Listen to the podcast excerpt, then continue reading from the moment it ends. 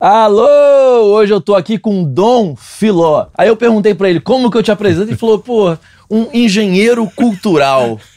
Pô, querido, que honra ter você aqui. Prazer. Na verdade, a gente tá se conhecendo hoje. Exatamente. Né? Você é amigo do meu pai de longa data e meu pai falou, pô, tem que convidar ele. Pô, prazerzaço você estar tá aqui. Prazer. Como esse canal ele acaba sendo um hub de música. E eu, por exemplo, adorava Black Rio, né? Então eu queria que a gente voltasse lá no início, como que você entrou nessa cena musical, de é como legal. tudo isso começou. O que, é que você acha? Isso é um prazer. Então, Clem, é o seguinte, eu acho que primeiro agradecer essa oportunidade, né, de estar tá aí, estar tá aqui falando um pouco da nossa história, que na verdade se confunde com várias outras histórias de todos os nossos amigos, inclusive seu pai, né, com quem tem um carinho bastante, e tantos outros amigos, como Ayrton Ares, que eu tenho que citar aqui, foi minha grande referência. Enfim, eu começo lá atrás, né? Eu começo lá atrás. Eu sou de uma família, aquela tradicional família negra, né? Que vem. Um, um, meu pai e família vem de Minas para o Rio de Janeiro, minha mãe aqui do interior do Rio de Janeiro, de Magé, vem para trabalhar como empregada doméstica, conhece meu pai, que é um mecânico, né? que era mecânico da polícia, né? E ele tinha essa vibe.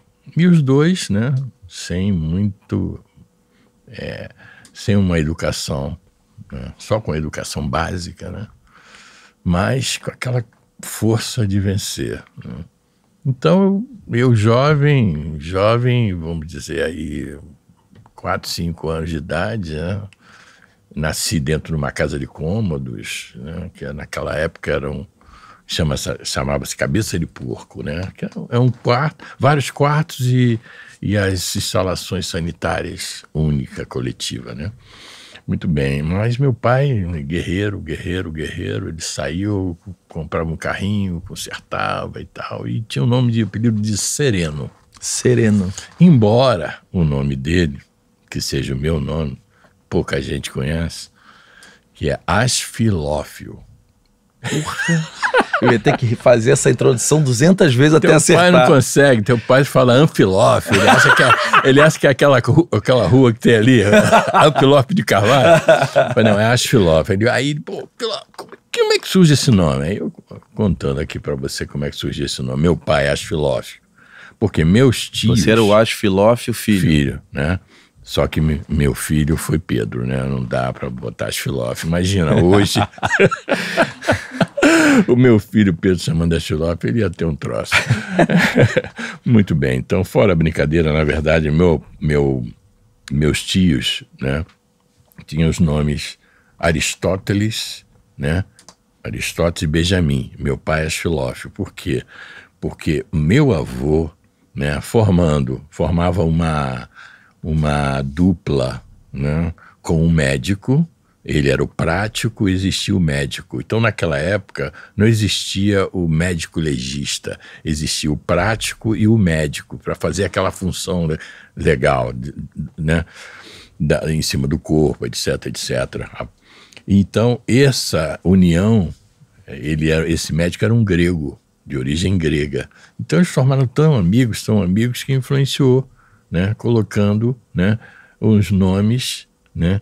dos meus tios, de meu pai, todos de origem grega. E o meu, que é o nome do meu pai, quer dizer as, quer dizer dois, né? Filo, tudo grego ali naquela. As, dois, filo, amigo, fio, fiel. Dois amigos fiéis. As filófilo.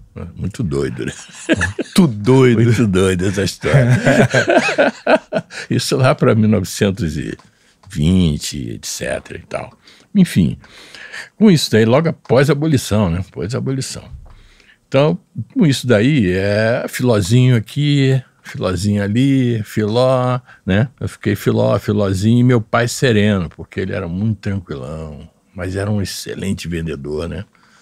E com isso daí, ele proporcionou a gente uma, uma virada. Eu fui, fui, fiz escola pública até o ginásio, do ginásio eu já fui para a escola particular. Aí Aí é que chama-se o tal do upgrade, né? Você teve um upgrade, tive um upgrade. Nesse upgrade eu tive, fui buscar informação. Quando você tem, vai buscar a informação, você eu sempre tive de ir lá buscar informação e trazer para minha comunidade. Isso já está em mim. Essa, daí essa relação toda da minha vida passar por isso. Eu sempre vou lá, busco e trago para aplicar dentro da comunidade. Né? Até porque aqui na comunidade eu sei exatamente a essência que deve ser feita. Né? Então foi assim que aconteceu. Com essa amizade com Ayrton Ares, que é esse meu parceiro, a gente nós nos conhecemos exatamente no, no período é, pós, é, na época era o científico, né, ginásio, né, para a galera que não sabe, na minha época, não era primeiro, segundo, terceiro grau, não, era primário, você tinha depois a admissão, que era entre o primário e o ginásio, e depois do ginásio você tinha o científico. No caso, eu não fui fazer o científico, eu fui fazer escola técnica, né? Fui fazer escola técnica nacional e tal. Ali eu conheci uma galera, né? E uma galera bacana. Conheci o Ayrton, conheci o, um cara chamado AGP, Antônio Gilson Porfiro. Olha só. Essa galera da antiga, que explodiu aí, né? Sim. AGP jogava muita bola. O AGP? Jogava muito, muito futebol. A gente era do time da escola técnica. Mas ele ia para essas ondas de cantar e ninguém levava ele a sério. e acabou explodindo, né? Muito legal. Enfim, então dali, é, Ayrton foi fazer estágio né, na Marinha Mercante. Eu fiquei por aqui, né? Nessa base. Já buscando informações dentro do movimento negro, já a partir de alguns livros, já tendo acesso à língua inglesa um pouquinho, lendo, vendo as capas de discos que chegavam, porque a coisa da música era vibrante na minha área. Eu morava ali naquela região é, Riachuelo, Jacaré, Rocha, então ali tinha clubes como Magnatas, que eram top da música jovem na época, na época da Jovem Guarda, né? na época daquelas bandas de, de é, rock, né? no estilo Beatles, né? e tinha uma banda lá, que era a banda The Pops, né? que depois teve depois teve a outra chamada Populares, que foi um maior sucesso. Os caras tocavam todas as músicas só instrumental. Né? E era um sucesso e tal. Só que aquela vibe não era minha vibe. Mas eu gostava daquele aparato todo, aparato da, da, da, aglomeração, do som, da potência do som, aquilo tudo me encantava. E paralelo a isso, você tinha uma informação chegando para o coletivo. Eu tinha essa informação pessoal, né? E tinha informação coletiva que vinha pela, pelas ondas do rádio. Nas, na onda do rádio, você tinha a Rádio Mundial no Rio de Janeiro, que era, era uma rádio, rádio AM, né? E as rádios da época eram muito caretas, aquelas rádios caretas, assim, tipo Rádio Tamoio, né? O locutor bem clássico e tal. E vem um. Aparece um cara, né? Um DJ, né? Big Boy, que pum, explode colocando uma programação, três programas na Rádio Mundial. Uma de 6 às 7, antes da, da, da hora lá da, do, Brasil. do Brasil, né? A famosa hora do Brasil. E de segunda a sexta, e sábado ele vinha com, com o Cavern Club, que era só Beatles. Né? E à noite, de segunda, segunda a sábado, tinha Ritmos de Boate, que era uma parada assim mais pop, que rolava mais na noite, que rolava mais na, na nas boates Zona Sul, etc e tal. Então, como eu tinha essa facilidade de transitar por ter. Meu pai tinha uma, uns carrinhos velhos, né? Tinha uns carrinhos e tal, viu? Desses carrinhos ele, ele conseguiu montar uma agência e chegou até o patamar de, de sociedade com as primeiras grandes autorizadas. Volkswagen, na época, era Beating. Meu pai chegou a esse patamar, então nos deu uma certa condição. Então eu tinha um carrinho, eu, eu virava da Zona Norte à Zona Sul direto. Aí com isso daí comecei a, a ter acesso à informação mais direta, que eram dentro das boates da Zona Sul, né? Das boates da Zona Sul aqui. Eu chegava... O que estava tocando na Zona Sul nesse momento? Ah, tocava de tudo. Tinha até, por exemplo, no início do início, eh, tocava até música italiana, sabe? Rita Pavone, Date o Martelo. Já ouviu Jesus. isso? Era brincadeira. Era um sucesso, assim. Tal. Antes, isso de- antes de chegar a Black Music e tal. Tô falando essas músicas que, o que é o seguinte, né? Na minha vibe de 15, 12 a 15, 16 anos, o que mandava aqui no Rio de Janeiro, pelo menos, era música italiana. Entendeu? Daí, daí Gerry Adriani, daí tinha uma galera aqui da Jovem Guarda que foi cantar é, é, é, músicas italianas, ou pelo menos com sotaque italiano.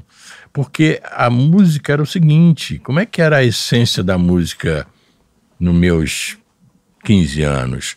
Grandes orquestras, né? todo mundo tinha que ter aquelas eletrolas grandes nas suas casas e a coleção da Imperial, que era uma coleção de discos, aí que tinha ali bossa nova, grandes orquestras. Imperial era? Uma gravadora? Imperial era uma coleção, era uma coleção que vinha numa caixa, vários discos, e aquilo ali era sucesso, tocava assim, em todas as casas o cara comprava aquela caixa, era a referência, né?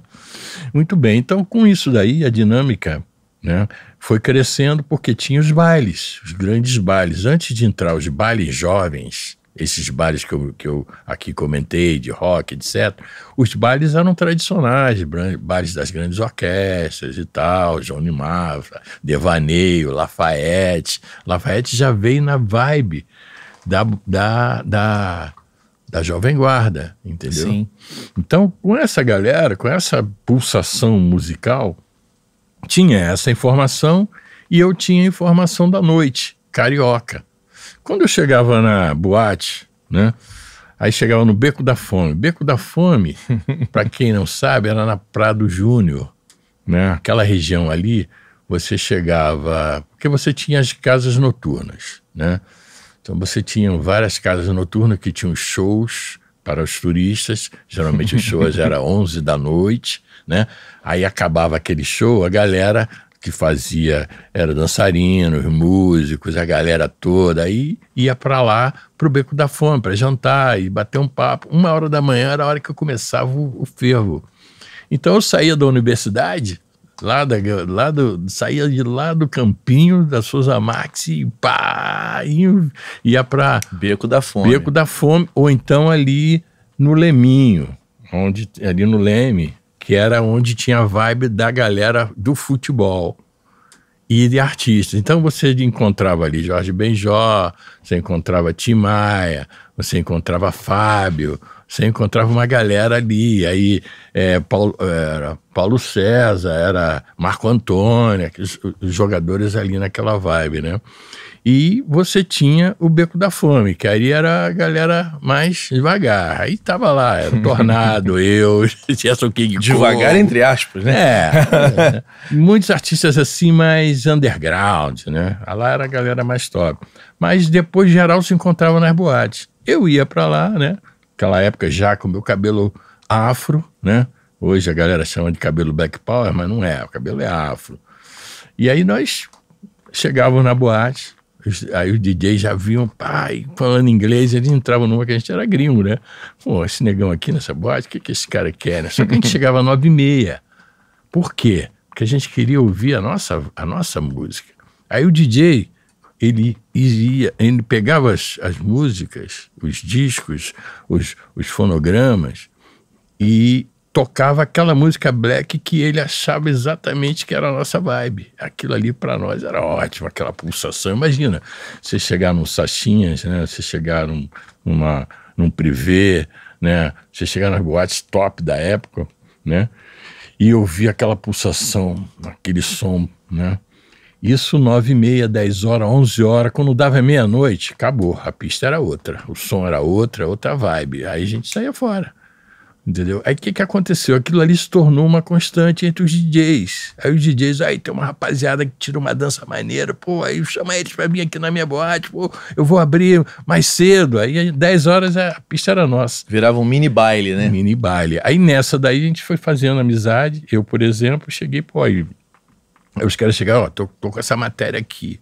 Essa matéria é bacana. Não chegou ainda na Sinfonia nem na Modern Sound, que eram as lojas, né, que vendiam esses várias, várias, O várias. Modern Sound era demais. Demais, né? Aquilo ali era um, aquilo era um, Era um Disneyland. né? Disneylandia. Disneylandia. E que era caro comprar Caríssimo, disco, né? Caríssimo, né? Caríssimo. Mas eram, chegavam cinco, cinco discos. Então, era uma guerra, né? Você tinha que chegar aí.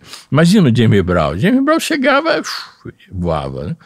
Falei, não, alguma coisa tem que ser feita. A gente tem que buscar outra fonte. Comprar isso. Aí começou, né? Já querendo na coleção. Não era ainda para fazer os bailes, hein? Né? Que eu vou entrar nos bailes. Não, isso aqui é para minha coleção. Eu quero ter o disco do Marvin Gaye, do Isaac Reis, eu quero ter esse, essa, esse material aqui que não está na prateleira da Modern Sound nem na Sinfonia. Ah, peraí, pô, me dá um nome que eu trago. O amigo que vai viajar, ele é. Ele é. é- ela é aeromoça e ele também trabalha na, na, na, na companhia, ele pode trazer. Ali foi feito, abriu-se o mercado. Não só com a minha galera e outros também começaram a pegar o disco, pegavam o nome, dava para essa galera, essa galera chegava de manhã, por exemplo, em Nova York, né? Descansava à noite, pegava o voo para vir embora de novo, e dali ela na loja comprava, trazia aqueles discos e aqui começou a inundar o mercado de black music, começou assim, além das lojas e a- as matérias que chegavam para as boates, que geralmente a gente chamava de lixo. Aí, o que, que tem de lixo aí? Ah, tem isso aqui, exatamente. As gravadoras mandavam isso. pro Mandavam, mas né? aqui, mandavam pro DJ que não tocava. Aquilo ali só servia mesmo para aquela galera ficcionada de black music. Então, com isso daí, eu particularmente fui fazendo uma grande rede, né? É, e comecei já fazendo parte do Renascença Clube, que é um, um clube da comunidade negra desde os anos, desde cin- de 60, 70 anos agora fez 70 anos esse ano. Esse clube é um clube que foi formado para a comunidade negra, né? para essas famílias negras que não tinham espaço, classe média que não tinha espaço nos clubes tradicionais. E dali esse clube se tornou uma grande resistência. Hoje é uma grande referência, né? na, tanto na música como na cultura em si. Enfim, então o Renascença foi a nossa base. Falei, ah, vamos fazer uma festa aqui, cara, já que pô, a gente está aqui com nossa, nossa, um- uma, um grupo bacana, né? um grupo que, de teatro, né? que a gente tinha lá o nosso grupo de teatro. Então, ah, vamos fazer sim, mas olha o seguinte, a gente tem que conhecer, esse, conhecer essa parada. Até então, eu não tinha ideia, ideia do que seria um baile black eu tinha ideia do que era um baile. Quando eu vou para o canecão com o Big Boy, que ele fecha o canecão e põe a juventude toda lá, de todo lugar do canto sem imaginar do Rio de Janeiro, tinha jovens chegando. Ele fez uns- alguns bailes ali, inclusive um com James Brown. Era a tua única referência. a única referência, né? Esse presencial. Você tinha, você tinha o, o rádio, né? Mas, e ouvi o disco, mas presencial, aquela vibe, eu falei, cara, isso é muito louco, isso aqui. Só que era assim, né? A música não era 100% black. Misturava rock e tal. Então tinha uma galera que, na hora que tocava o rock, a galera do black ficava esperando. Aí quando era assim, saía a pista e ia trocando. Até que teve um cara chamado Mr. Funk Santos, que do Catumbi, DJ, também que já, já partiu para outra, para outra etapa. Ele trabalhava com uma equipe desses grupos de rock, que eu comentei inicialmente, e ele teve acesso à tecnologia. Aí o que, que ele fez? Ele tocava no Astoria, que era um clube. Aí no Astoria ele chegou e falou: Olha, o seguinte, vocês estão fazendo um baile aqui, deixa essa aparelhagem aí, eu vou fazer um baile black aqui. Aí ele teve essa sacação de fazer esse baile no Astoria, colocou duas mil pessoas. Cara, foi uma doideira. Eu lembro quando eu fui, isso foi no sábado, era tudo escuro, um som potente, que era o som da banda de rock, que virou, né? é, é, baile fono, de, de- fonograma. Só Sim. que lembra, não tinha mixer naquela época, brother. Não. Não, era no olho. Era no olho. Você tinha que olhar o suco do vinil e uau! Entendeu? Não dava quebrada. Era assim, né? Depois que foi chegando a chave, aí descobriram a chave de telefone. Sabe aquela chave de telefone? Sim. Tlec, tlec. Aí trocava. Trocava ali. Aí não dava aquela quebra. Aí depois veio um potenciômetro. Aí você vai com o potenciômetro, vai. Mas, aí, mas o potenciômetro tinha um lance. Quando você virava a chave para cá, ele dava um. diminuía um pouco a, a pulsação. Né? Até que aquilo ali foi, foi resolvido. Hoje nós temos aí né, um material fantástico. Mas naquela época o DJ era DJ de fato. Era DJ mesmo. Tinha que fazer mágica ali. Tinha né? que ser muito bom. E a minha praia, a minha praia, eu falei, olha, vamos fazer o seguinte, vamos fazer um baile? Vamos fazer um baile aqui no Renascença. Aí veio a criação, né? Aí foi ali que começou a minha, a minha viagem, né? Por ter feito teatro e tal. Falei, ah, vamos fazer uma parada, a gente vamos, vamos fazer aqui a Noite do Shaft. Shaft, que parada é essa?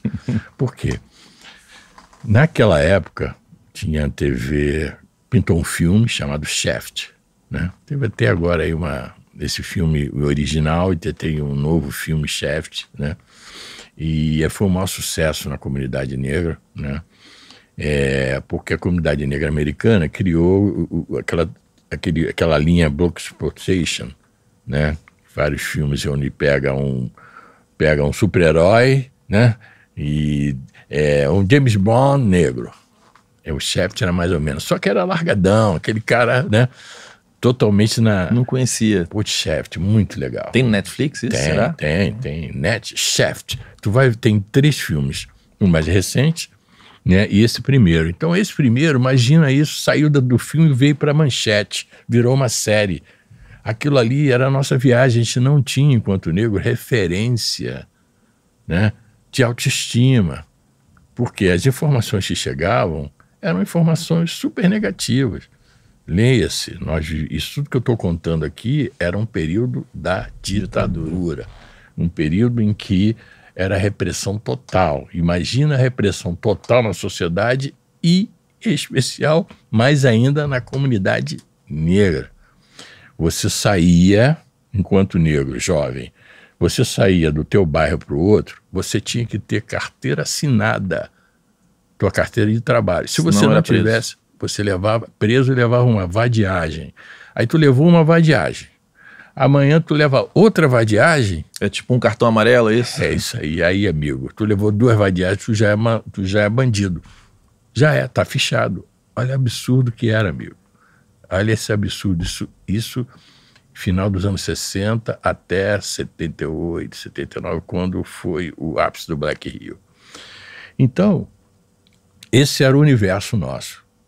Aquilo tudo, o baile que eu despontei, eu e meus companheiros, foi exatamente para isso. Para aí a gente tem que ter uma válvula de escape, bicho, senão piração. Você está vendo aí a vibe hoje, é uma morte por semana. Uma, uma morte por cada 23 minutos, um, um, um jovem negro é morto. Isso é uma realidade. Mataram agora um, tá, mas é bandido, não é bandido, com uma menina grávida. Enfim, isso é realidade hoje. Agora, isso nós temos visibilidade. Imagina há 50 anos atrás, sem visibilidade, que era tudo. Não tinha comunicação, não tinha internet, não tinha nada, né? A comunicação era toda conduzida, né? Então imagina, a coisa era muito complicada. Eu estou aqui contigo hoje, mas sinceramente era para me ter sumido do mapa. Pela, Quase um milagre, né? Milagre, milagre. Porque a gente foi muito, muito, muito, muito, muito folgado, como eles diziam, entendeu? Então qual foi o lance? Olha, vamos sair em grupo. Quando você ia pro baile, sou, tu saía em grupo. Aí em grupo, meu amigo, grupo... tinha repressão. Eles chegavam, davam dura, Aquelas coisas. Davam dura, teu pente, né? Pente afro. Pente afro é o seguinte, né? Não uhum. tinha não tinha o pente afro americano, né? Eu tinha um, a minha, consegui um, mas a, a, a comunidade no todo não tinha. O que que fazia? Aro de bicicleta, tirava aquele aro de bicicleta, pegava uma madeira, colocava uma, duas, três, quatro e aquilo ali era o pente Tá, tá, tá. Toda hora a polícia vinha, tomava aquele pente da galera, dizendo que aquilo era uma arma branca, que aquilo ali poderia levar à morte, etc, etc. Então a dura era assim. Então eu, como DJ, dentro do meu carro, a polícia me parava. O que, que, é isso aí? Eu falei, isso aí, eu, isso aí são meus discos. Ah, o que, que você é? Eu falei, eu sou DJ. O que, que é isso? Hum. Aí eu falei, DJ, é um discotecário, aí tal, tal, tal. Eu sabia que ele, eles iam arrumar um problema. Conclusão, no final, eles queriam levar meus discos. Só que nos meus discos, já sabendo, tinha lá James Brown, Aretha Franklin, só que tinha o Roberto Ribeiro, Martim da Vila, né? João Nogueira. Então, na hora da dura, eu sabia que eles iam levar alguma coisa. Maravilhoso. Aí, ah, vou levar esse Martim. Eu falei, pô, tá legal, meu. Aí eu assim pra mim, eu falei, se esse cara leva o James Brown, acabou meu baile né? Aí fudeu. Fudeu. Quer levar meu BM de James Brown, acabou. Aí, mas nem sabia que era o James Brown. Não sabia. Tinha nem ideia. Ele queria te prejudicar, entendeu? Aí acabava levando o Martim. A gente tinha uns discos já para eles levarem. Era assim. Porque naquela época, para você fazer um baile, você levava três engradados de cerveja. Porque o, o disco dá exatamente na medida do engradado de cerveja. Olha né? só. Aí você levava três daquele para fazer um baile sozinho. E um para você fazer a participação, que eram os grandes festivais. Né? Então, voltando lá no Noite do Shaft, né? o que, que nós fizemos? Fomos lá no, no, no, no baile do, do, do, nosso irmão é, é, e vimos como funcionava. Isso do Big Boy? Do, não, já no Mr. Funk Santos, não, Funk lá no Astoria. Só black, não tinha iluminação nenhuma. Só tinha um cara em cima de uma cadeira com uma luz que ele fazia assim, ó era a iluminação da parada. Isso sem briga, sem nada, sem, sem droga, nada, tranquilaço. Porque era a alegria da galera, né? A galera saía de todo canto, Niterói, Baixada, ia para um baile que era uma, né, uma coisa nova. Bacana. Aquilo ali foi a nossa referência. Nós fizemos a festa Noite do Chef, né? já com outro aparato, porque tinha a visão né, do, do show, né, do teatro. Aí colocamos, que foi a grande sacada daí, aonde eu começo no audiovisual, foi a partir desse lance. O que, que a gente fez? Fomos lá, tinha um amigo meu, Valnei de Almeida, que é, tinha. Ele trabalhava numa agência, fotolito e tal, então ele tinha facilidade de fazer slides. Cara, fotolito. Fotolito, lembra dessa história? Explica o que, é um fotolito Pois é, galera. galera, vou explicar o que Ó, tua câmera é aquela ali, ó. fotolito. Vocês imaginam o seguinte, hoje vocês chegam no computador, vocês, né, pegam o celular, pum, fotografa essa caneca aqui, não é ok? Imediatamente transfere para, para a rede. Naquela época não existia rede, não existia nada. Então, por exemplo, o que, que nós criamos? Eu tinha a capa do disco do James Brown aqui, eu tinha aqui a capa, eu tinha aqui a foto que eu tirei do baile de ontem, daquele jovem. Peguei, fotografei os dois, levei para o fotolito que transformava aquilo em slides. Aquela foto, em vez de ele fazer papel, ele fazia em película, que era exatamente o slide. Aí, com aquilo ali, nós levávamos para o baile próximo, montávamos um, um, no, tinha um aparelho chamado um carrossel, projetor de slides, que tinha um carrossel com time, que ele ia a cada alguns é, segundos ele ia disparando a foto e aparecia aquela foto imensa num paredão no baile, né? Só que nós fomos, compramos quatro, cinco carrosséis daquele. Então você imagina, Cada noite você jogava num time diferente, fotos diferentes, então você tinha projeção de várias imagens na parede, nunca uma seria igual à outra. Cada domingo você tinha uma projeção totalmente diferente. Aquele garoto e aquela garota que chegou no baile hoje, ele, ele se via no próximo baile do lado do James Brown, da Aretha Franklin, entendeu? E tendo acesso àquelas fotos, àquela informação. Tendo aquela né? informação, aquilo ali, a autoestima ia lá em cima entendeu? E qual era o meu papel? Passar uma mensagem. Aí foi quando de DJ eu fui para frente do do, do, da, da, do toca-disco, porque naquela época as equipes de som, o próprio Big Boy, tocava atrás das caixas, ninguém se comunicava com o público, né? Então a minha função foi exatamente quebrar esse gelo. Por quê? Pegava o microfone. Microfone e, e aí que era o lance. Não parava a música, não. Em cima da música, nos buracos, da, da pegada da, da música ali, eu mandava uma mensagem aí, ó, eu estudo, e você? Sabe? Pum, era... Ah, porque os caras começavam a entender o português, porque tudo era inglês. Os caras cantavam um baile inteiro aquela música sem entender o que, que estava sendo dito naquela música, né? Então, com isso daí, era uma cartaz. O baile era uma, era uma coisa assim fantástica, porque tinha iluminação, tinha imagem, tinha o som, tinha mensagem e tinha pessoas bonitas, né? Pessoas bonitas. Então, isso daí foi o, o é, os primórdios do Black Rio. Isso daí foi se multiplicando. Então, aquele cara que de repente viu o sucesso da Noite do Shaft, que tinha uma lojinha de. É, ele tinha uma ferragem eu tinha lá, fazia umas ferragens, ele, peraí, vou botar a equipe de som. Aí ele ia lá, comprava as caixas de som, montava uma equipe, JB Soul, esse foi um deles, J, José Barbosa, criou a JB Soul. Foi lá, contratou um DJ e bum! Aquilo explodiu no Rio de Janeiro, as equipes de som, certo? Então aqui, as, a, a, as noites do Chest, dentro do Renascença Clube, teve uma ascensão assim meteórica. Hum? Meteórica, isso de 72 até 74, e o clube bombou, porque tinha paralela a essa noite do Shaft, tinha também a roda de samba. É exemplo do que tem hoje, Noite do Trabalhador, né? Moacir Luz. Naquela época, as rodas de samba eram, eram, eram, eram raridades, porque você tinha o seguinte: o carnaval era tudo certinho. Carnaval de fevereiro, perdão, era de março, acabou o carnaval, e até agosto. Nesse período não acontecia nada, né? nada. Né? Só as festas de largo, etc., as bandas de má fantasia. Então, aí acontecia o quê? Os bailes. Então, as escolas de samba só bombavam de setembro até o carnaval.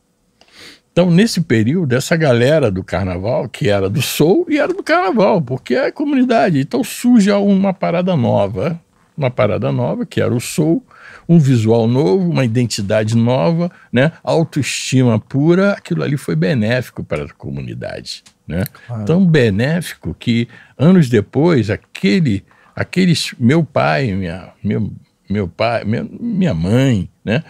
É, e todas as famílias negras que tinham na sua cultura esticar o cabelo, porque a tendência era o seguinte: quem tinha esse cabelo era um cabelo carapinha, esse cabelo é ruim, isso foi colocado na nossa cabeça. A gente não tinha autoestima. Então a galera do Black Rio veio e mudou tudo isso dentro de casa. Minha mãe depois assumiu esse Black Power lindo, cabelo branco, entendeu? Deixou de alisar e ter consciência disso. Então o Black Rio teve esse fator de consciência racial. No âmbito musical, né, que é o ponto aqui, tem uma questão interessante, né? Porque dentro das gravadoras pequenas há uma movimentação. Essa movimentação que passa do rádio para a gravadora, né, com duas pessoas muito importantes, né? Ademir Lemos que veio fazer o baile da pesada com o Big Boy. E o outro é Sérgio Mota. Muito pouca gente fala dele. Mas ele era o cara apaixonado por black music que trabalhava dentro das pequenas gravadoras fazendo garimpo. Do garimpo para as, para as grandes uh, redes de televisão colocarem nas suas coletâneas de novela uma outra ali. Uma outra ali entendeu? Junto com aquela, ó, essa daqui é italiana, essa daqui vem lá não sei o quê, mas ó, tem essa black aqui que tá bombando, é, Marvin Gaye, não sei o quê, coisas desse tipo.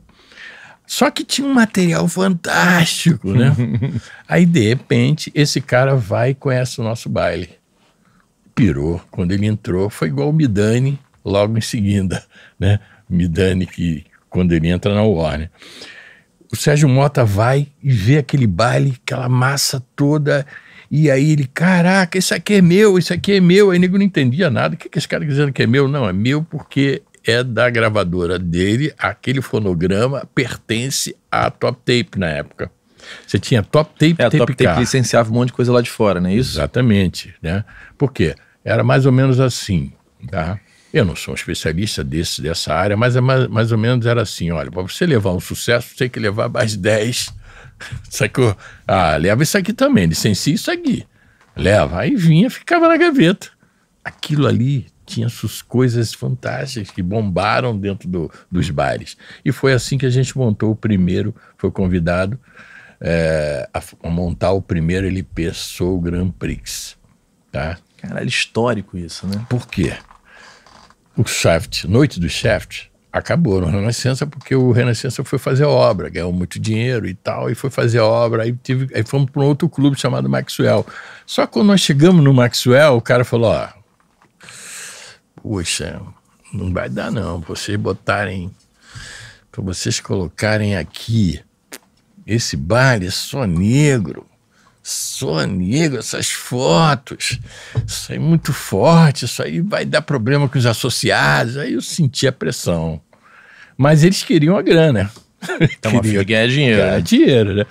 Aí eu falei, ah, vamos resolver isso aí. A gente vai mudar o nome então, tá bom? Aí criamos o Soul em alta velocidade, Soul Grand Prix. O que, que eu fiz? Aquelas fotos que estavam lá só negros, eu peguei os pilotos da época, de Fórmula 1. Aí Emerson Fittipaldi, o Fangio e tal, botei junto com o Demir Brown e tal. Pra dar aquela amenizada. Aí resolvido, tá resolvido. Pô, bacana. Aí virou Soul Grand Prix. Explodiu geral. Né? Aí já tinha grupo de dança, já tinha tudo. A gente já estava fazendo ponta na Globo com os Trapalhões, né? Embora, né? Os Trapalhões naquela cari... né? aquela coisa caricata, né? Mostrando o Black no seu lado bem caricato, mas tudo bem, certo, né? Vamos, vamos nessa. E aí tinha, o, já, é, tinha já o Tony Tornado de, de frente, levando os dançarinos nossos. Aí começou ali a dar uma certa visibilidade. Quando a gente lança o LP Soul Grand Prix, produzido por nós, aquilo ali explodiu. Nós ganhávamos um cruzeiro por, por LP. Aquilo explodiu tanto que na época, o que hoje é o Ibope, naquela época era o NOPEM, né? que era um, um organismo que media vendagem, execução em rádio, né? Não teve um determinado NOPEM que a Soul Grand Prix vendeu mais ou se posicionou mais no ranking top 10 na frente do, do Roberto Carlos. Tu imaginar Caralho, que a parada isso. explodiu no Brasil. Isso é que ano exatamente? 76. E já nos Estados Unidos bombado. o Não, Black, bombado né? lá, né? Só que paralelo a isso, nego em cima de mim, né? Querendo saber, os, os Panteras Negras estavam aqui para montar um movimento. Muita doideira, maluquice total. E o baile comendo solto, né? Quando surge 74, 75, a gente sai, faz o LP 76, né? Explode. O que que acontece? É a chegada da Warner no, no, no, no Brasil. Aí o, o, a Warner, com Midani à frente, já com Mazola, Liminha chegando, né? E aí, nessa daí, eles contratando. Estão contratando Zezé Mota, é, é, mais tarde o Gil, mas no primeiro momento foi Azimuth, era, era Zezé Mota, Raul, uma galera peso pesado. Mas tinha, aí falou, ah, peraí, vamos botar alguma coisa black aí, porque tem uma, um tal do Soul Grand Prix bombando. Aí nessa daí os caras foram ver os números, né? Quando viu no PEN, peraí, pai, que parada é essa? Cara, cara na frente do Roberto Carlos. e isso a guerra era forte, porque você tinha CBS, Philips, Poligram, né? Ariola, tinha a Warner chegando e tinha outra.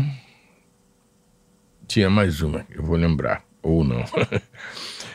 Enfim, eram quatro ou cinco gravadoras que brigavam no mercado. E quando uma lançava um nicho, imediatamente a aquela ia, atrás, fazer né? atrás. Era assim o mercado, né? Conclusão. Nessa vibe, a Warner, né? a Philips começa a se movimentar. A Philips começa a se movimentar e aí, a, a, hoje, que é grande amiga nossa, trabalhamos até hoje, a Ana é, Maria Creuza Mesa, que é considerada uma grande top nessa área de, nessa área de produção musical, né? Ela trabalhava na época na, Foli, na Poligram, né, na Philips, com o, o, Big Boy ali, dava uma assistência, e ela falou, pô, Big, eu precisava, a gente está precisando de alguma coisa aí nessa área black e tal.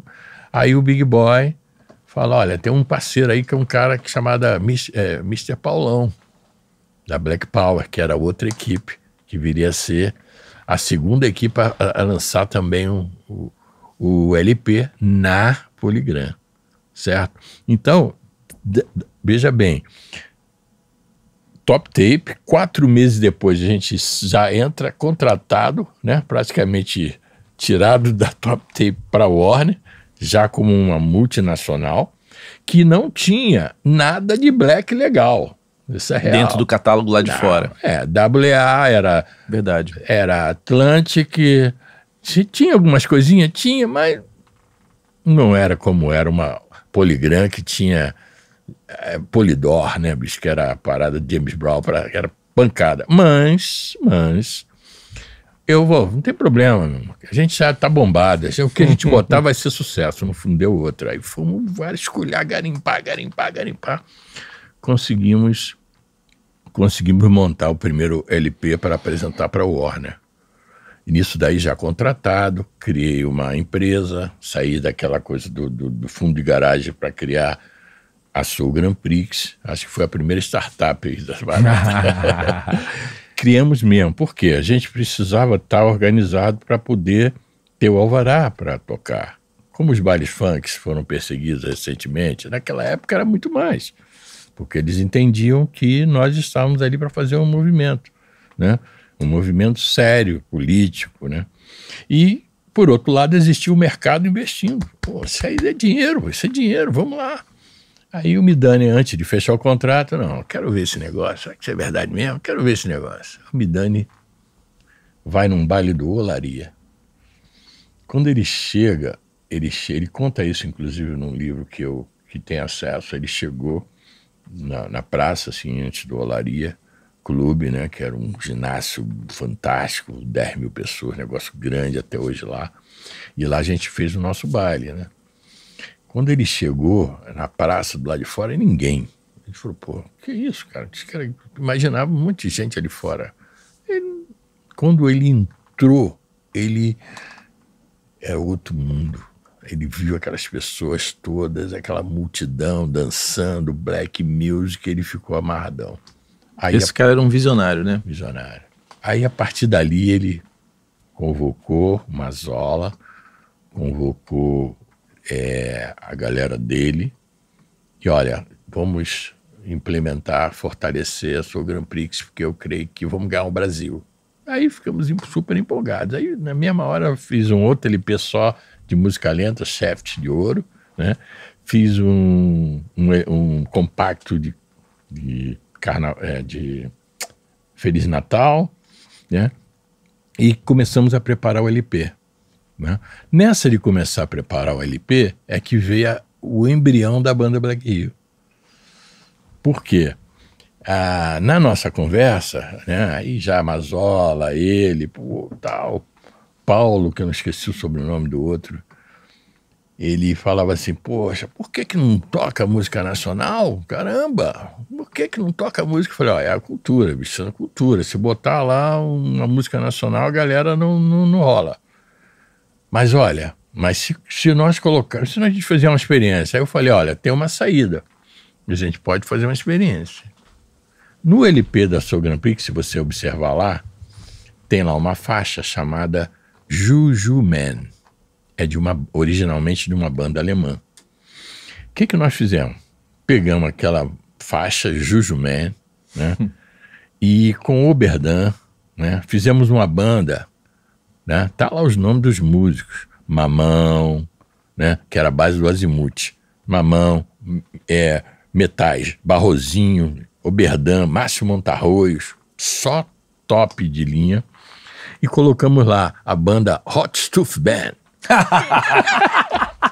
Pô, amigo, sucesso no baile, nego dançando. Tá a paleta em português? Não, só instrumental. Só instrumental. Entendeu? Ah.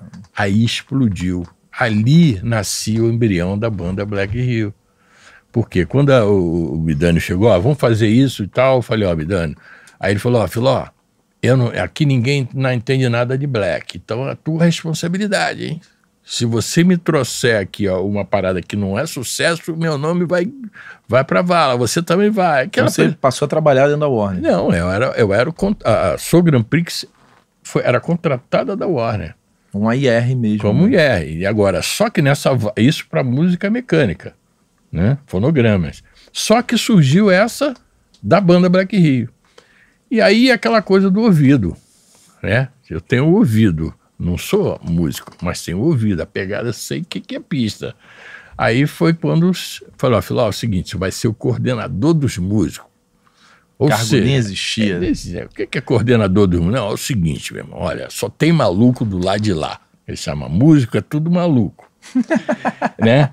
E aqui tem que ter o gestor. Você é metade. Metade maluco, metade gestor. Maravilhoso. Aí, aí o Mazola bancou, não, conheço Filó, pode, pode, só que ele vai segurar essa daí. Aí eu realmente eu tinha que administrar a loucura, que era muita doideira, né? Mas também imagina tu tirar a essência de um oberdando um barrozinho e tal, isso num ensaio. Aí o que, que eu fiz? Olha, me dane, dois meses, uma casa fechada com tudo dentro, a gente sai de lá com o LP pronto. Tá legal? Isso já tinha tudo conversado com a, com a rapaziada. Tudo certo, tudo certo. Aí fomos para dentro da casa. Imagina essa casa. Catumbi. O Catumbi, na saída do túnel, uma, dois meses. Imagina a doideira, amigo. Conclusão. Nessa vibe, tinha entrou mais um artista que ia para lá na hora dos intervalos e dava um, pegava o piano e, e nessa daí começava uma jam. Conclusão, saíram dois LPs. Banda Black Rio e Carlos da Fé. Porra. Saiu dois LPs. Esses dois LPs é fantástico da banda Black Rio. Por quê? O Berdão, gênio, né? Ele pegou a obra de, do Lobo, né? E jogou numa vibe black, funk, né? Então o disco tem toda essa pegada de MPB pura com uma levada punk. Maria Fumaça, né? Maria Fumaça é um, é um, é um clássico. É um clássico. Tanto clássico que quando Midani viu, imediatamente ele colocou na novela. Foi tema da novela Locomotivas, a Maria Fumaça, né? Que era o top da época da Globo. E o Dona Xepa foi a música do Carlos da Fé, para quem eu vou recordar que chorei. Conclusão. Bum! Explodiu. Invadiu o Brasil, né? Invadiu o Brasil. Mas na pressão que subiu, a pressão também veio para acabar com o movimento. Mas por quê? Aí vem a questão da política, a questão da questão racial, a questão da ditadura, que tinha nessa ascensão negra né, um perigo, um perigo que poderia levar o Brasil a uma a um Estados Unidos, a uma guerra racial, já que aqui não existia racismo. aqui era uma democracia racial. Por outro lado, eles tinham uma, uma leitura seguinte: olha, esses negros que aí estão, eles não são a direita pessoal da direita batendo, dizendo que a gente era imperialista, né? ou melhor, a, dizendo que a gente era comunista, e a galera da esquerda dizendo que a gente era imperialista. Pela influência dos Estados Unidos, né? Exatamente, entendeu? Ainda mais Black Panthers, isso é o um perigo.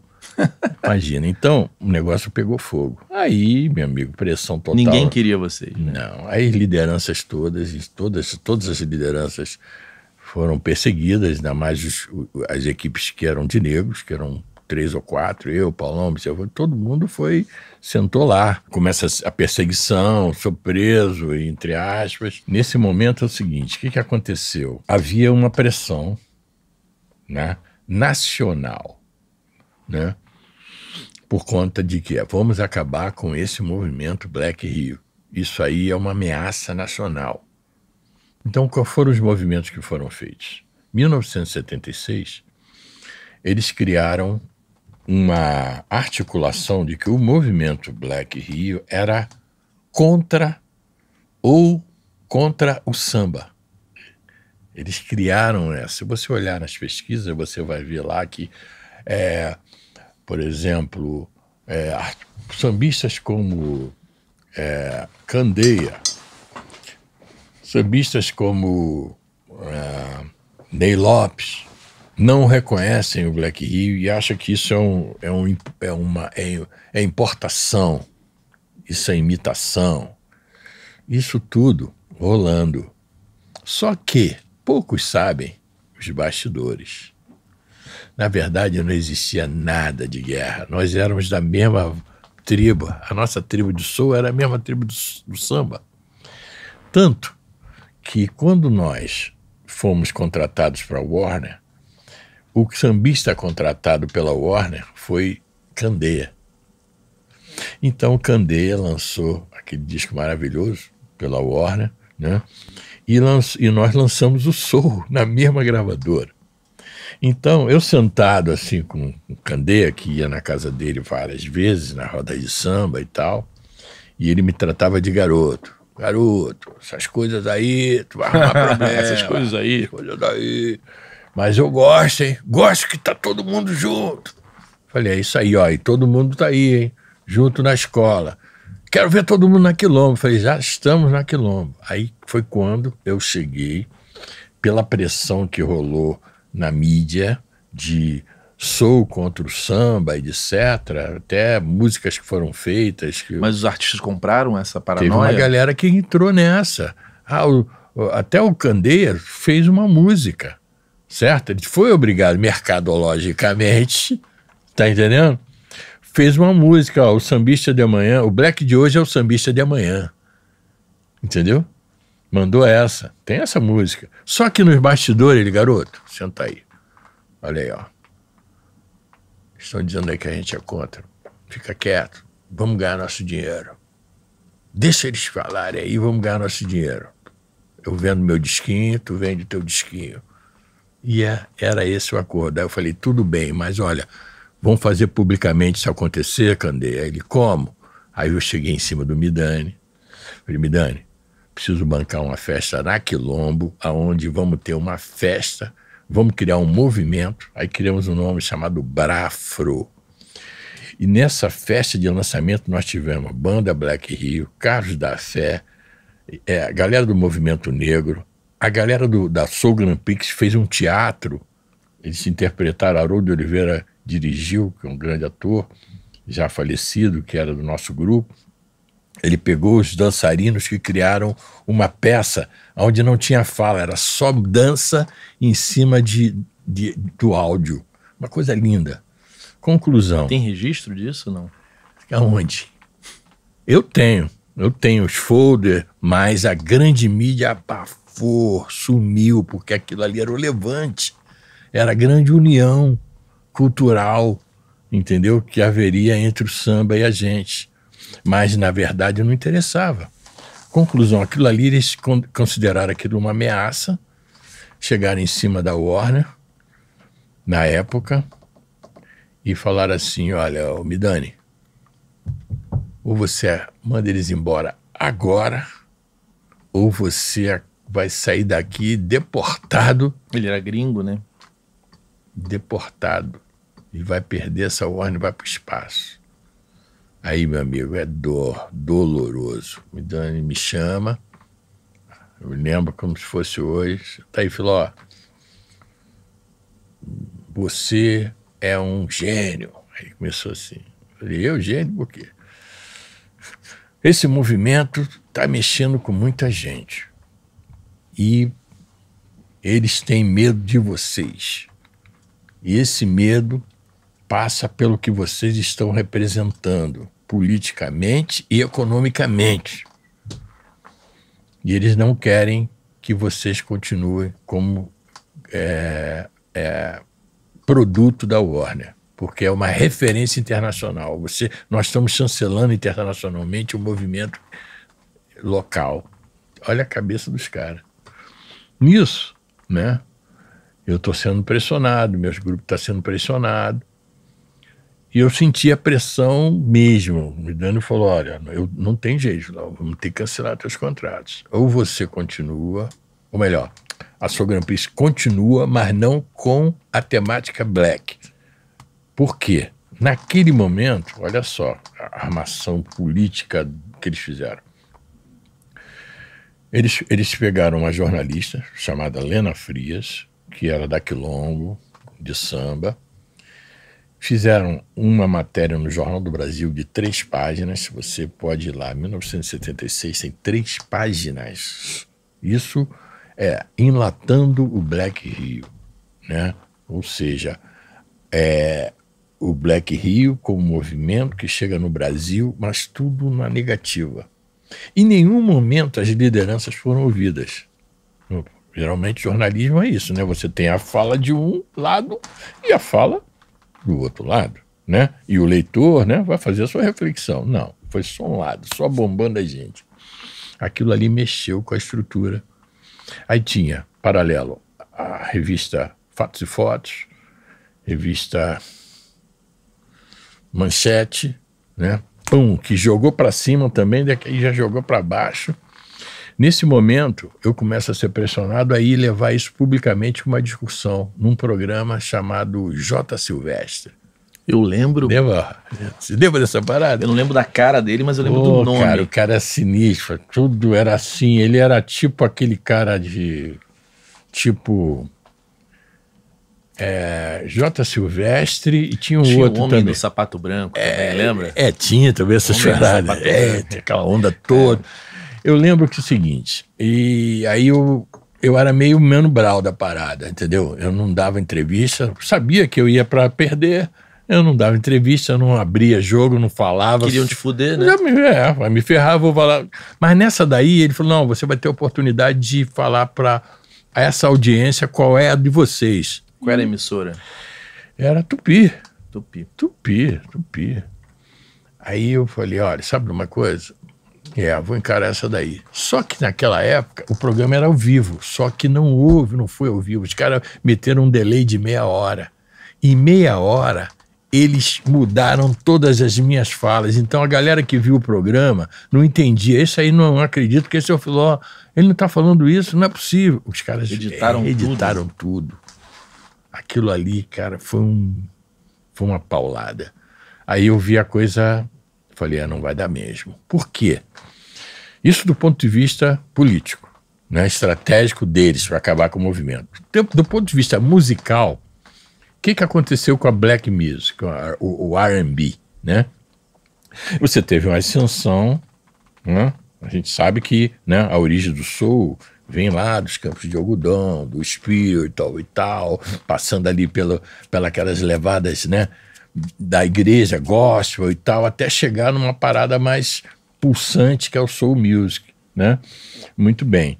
E que a gente sabe da, a, os valores que levaram a isso, os, os, grandes artistas que levaram, entre eles James Brown, né? Mas muitos outros começaram antes dele, né? Mas a origem está lá, né? Naquele é, nos campos de algodão. Muito bem. Então, com isso daí, essa pegada R&B teve um, uma, um, um, universo musical durante um grande período de ascensão. Né? Leia-se Montal, né? leia-se vários sucessos. Né? Um momento fantástico que hoje é, considera-se flashback mas naquela época era o top, né? Você ouvia um Marvin Gaye, você ouvia uma, um Isaac Hayes, uma Rita Franklin, você tinha harmonia, harmonia. A música era pulsante, mas tinha harmonia. Essa harmonia que você hoje não você não percebe hoje no funk, né, atual, né? Mas o funk de lá, da época, que era o é, funk porque Essa época, essa galera tocava muito. Muito. Era, era muito virtuoso, né? Tinha que tocar muito. Não tinha essa de sample, nada disso. Era ali, era a Vera mesmo. Era aqui e tocando. Beleza. Então, esse, vamos dizer, o manancial foi. Houve uma alteração. A harmonia deixou de existir por conta dos samplers, por conta da chegada do, do, do, do rap, entendeu? O rap veio comendo pelas beiradas e tirou a harmonia e com os samples, aqueles, aquelas coisas mais elaboradas deixaram de existir. Esse material foi escasseando para o mundo. Foi escasseando. E escasseando, o que eu quero dizer é o seguinte: chega aqui no Brasil, lá para 78, a, essa, é, já deixou de ter aquele manancial forte, porque estava chegando uma outra levada, que era a disco.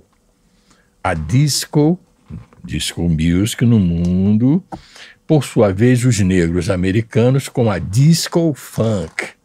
Né? Que é bom pra caralho também, né? Porra, maravilhoso. É bom pra caralho. Porra, maravilhoso. Imagina, você dançar, né? Até hoje. Até hoje. Você, porra. E tinha aqueles fora da bolha, né? Aqueles top tipo Red the Fire. Esse, né?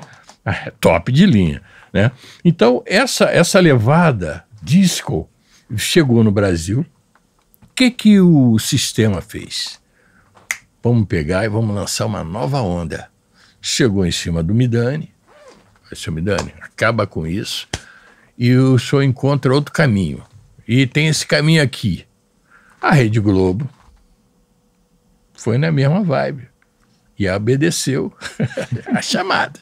É real. Estou bem na fita porque isso é real. Quando eu digo tá, obedeceu a chamada, é o seguinte: o que, que eles fazem? Vamos lançar uma novela.